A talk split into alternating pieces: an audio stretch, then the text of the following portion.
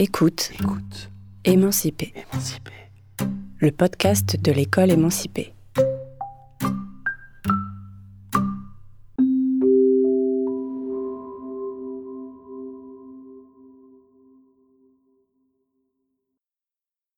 Abaya, parlons-en. Voici ce qu'en disait notre camarade Fanny Gallo, historienne, spécialiste des questions de genre et du féminisme, au mois de juillet 2023. Le mois de septembre auquel elle fait référence est celui de 2022.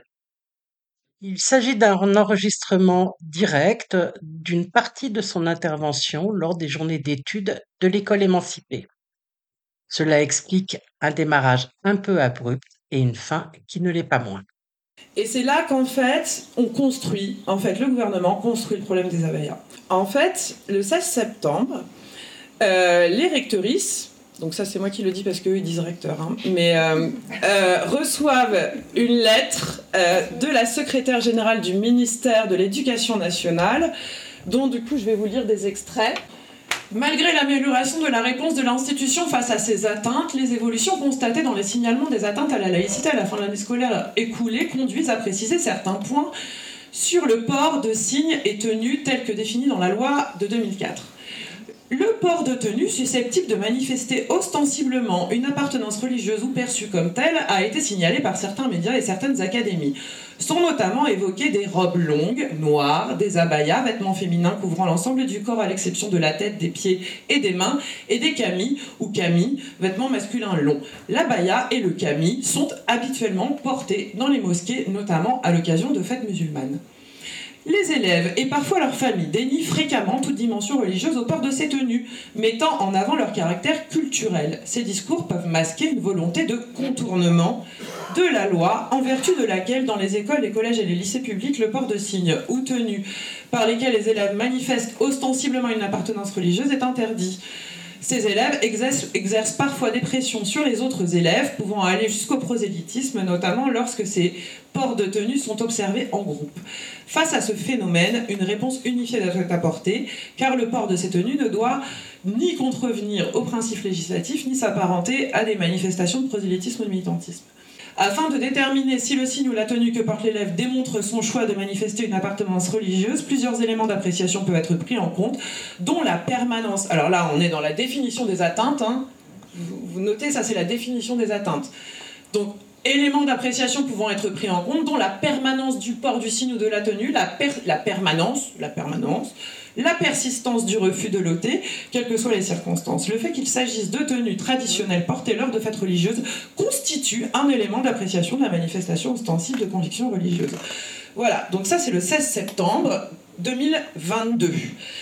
Euh, à la suite du 16 septembre 2022, euh, je ne sais pas si vous vous souvenez, mais euh, donc déjà voilà, il y a ce courrier qui est envoyé, donc il y a un focus qui est mis en place sur cette question, notamment hein, des, des, abayas.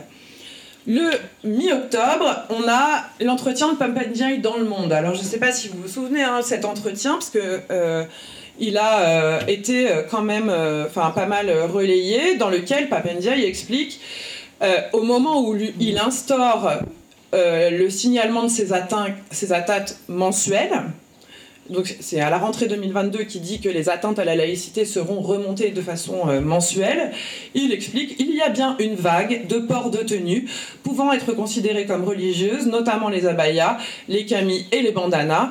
Depuis quelques mois, nous, nous avons pris connaissance d'un phénomène de coordination et d'agitation d'une partie de notre jeunesse sur les réseaux sociaux. C'est un entretien qui est intitulé euh, La République est plus forte que TikTok. Voilà, donc cet entretien, en fait, je ne sais pas si ça, si ça a fait discuter entre vous, mais par exemple, quand il a eu lieu, euh, moi en discutant avec euh, des collègues, euh, notamment du second degré, on s'est dit, c'est en fait à ce moment-là, Papendia il construit le problème et ça va sortir quoi. Ça va sortir, il va y avoir un truc sur les abayas. Alors, sur ces questions des restrictions vestimentaires, je vous invite à lire le travail donc, de Camille Lavoie-Pierre, qui est en pleine thèse sur les restrictions vestimentaires dans les établissements scolaires, qui a fait une enquête de dingue euh, euh, sur euh, le 77 et le 93 notamment, avec lycéens, lycéennes et personnel enseignant.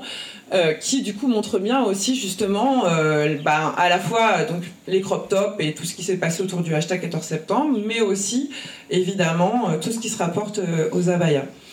voilà, pour, pour éventuellement des, formations. Alors, comment il se construit finalement après ça ce problème? Donc on a, on a l'entretien de Papa en octobre, on a les signalements qui remontent une fois par mois. Et en mars, le 8 mars, on a les chefs d'établissement en fait qui dans le monde expliquent qu'ils ne font pas remonter tous les cas d'atteinte dont ils ont connaissance. Les chefs d'établissement organisés par je euh, je sais plus quel euh, syndicat, euh, c'est l'UNSA, hein? Oui, l'UNSA, oui.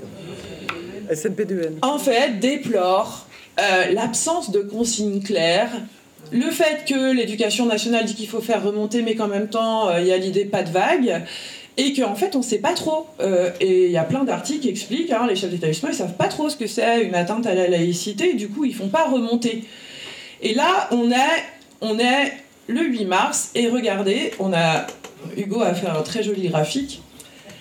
Euh, ça c'est l'entretien de Papa Ndiaye, octobre.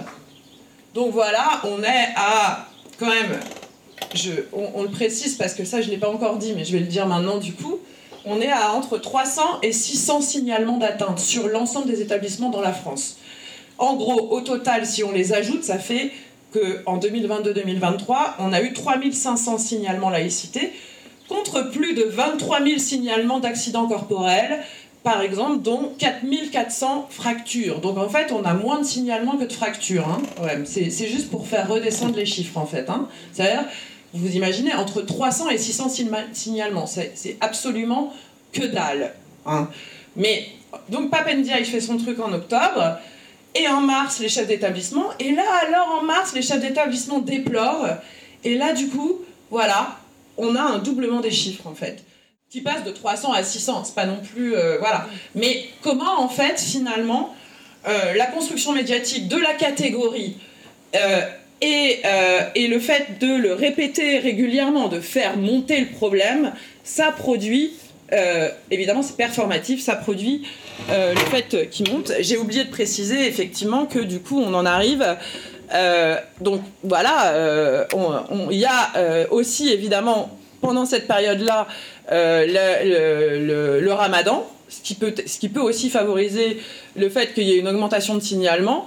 Mais en tout cas, ayons bien en tête que euh, la question, elle, elle, a été finalement construite euh, depuis la rentrée de cette année pour en arriver à ce qui s'est passé euh, en mai-juin et cette une du Parisien. Hein, J'ai même pas noté la date, je me souviens plus quand c'était.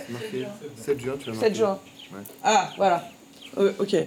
Euh, qui, euh, qui euh, du coup, voilà, souligne, et, là c'est la une du Parisien, mais en fait toute la presse de, début juin parle de multiplication des abayas. Donc là, vous voyez encore, on, dit multiplication, multiplication, multiplication, et du coup on produit la multiplication en fait. Hein, C'est-à-dire que ça s'auto-alimente. Hein, donc, donc, donc voilà, on est, on est vraiment dans, dans la construction de, ce problème. Euh, sur, sur cette année. Alors la question c'est euh, du coup qu'est-ce qui va se passer à la rentrée? Puisque euh, je crois qu'il va y avoir encore de nouveaux textes et ça va peut-être produire, mais peut-être qu'il y a des, camarades qui ont plus d'éléments que moi sur ce sujet. c'est une question qui monte et c'est une question qui va sans doute produire de, de, une législation à moyen terme, ou en tout cas c'est des choses qui sont en train d'être discutées. Retrouvez l'ensemble des contenus publiés par l'école émancipée dans sa revue et sur son site écoleémancipée.org. Merci à Samuel Hirsch, créateur du jingle de ce podcast. Écoute, écoute, émancipé. Le podcast de l'école émancipée.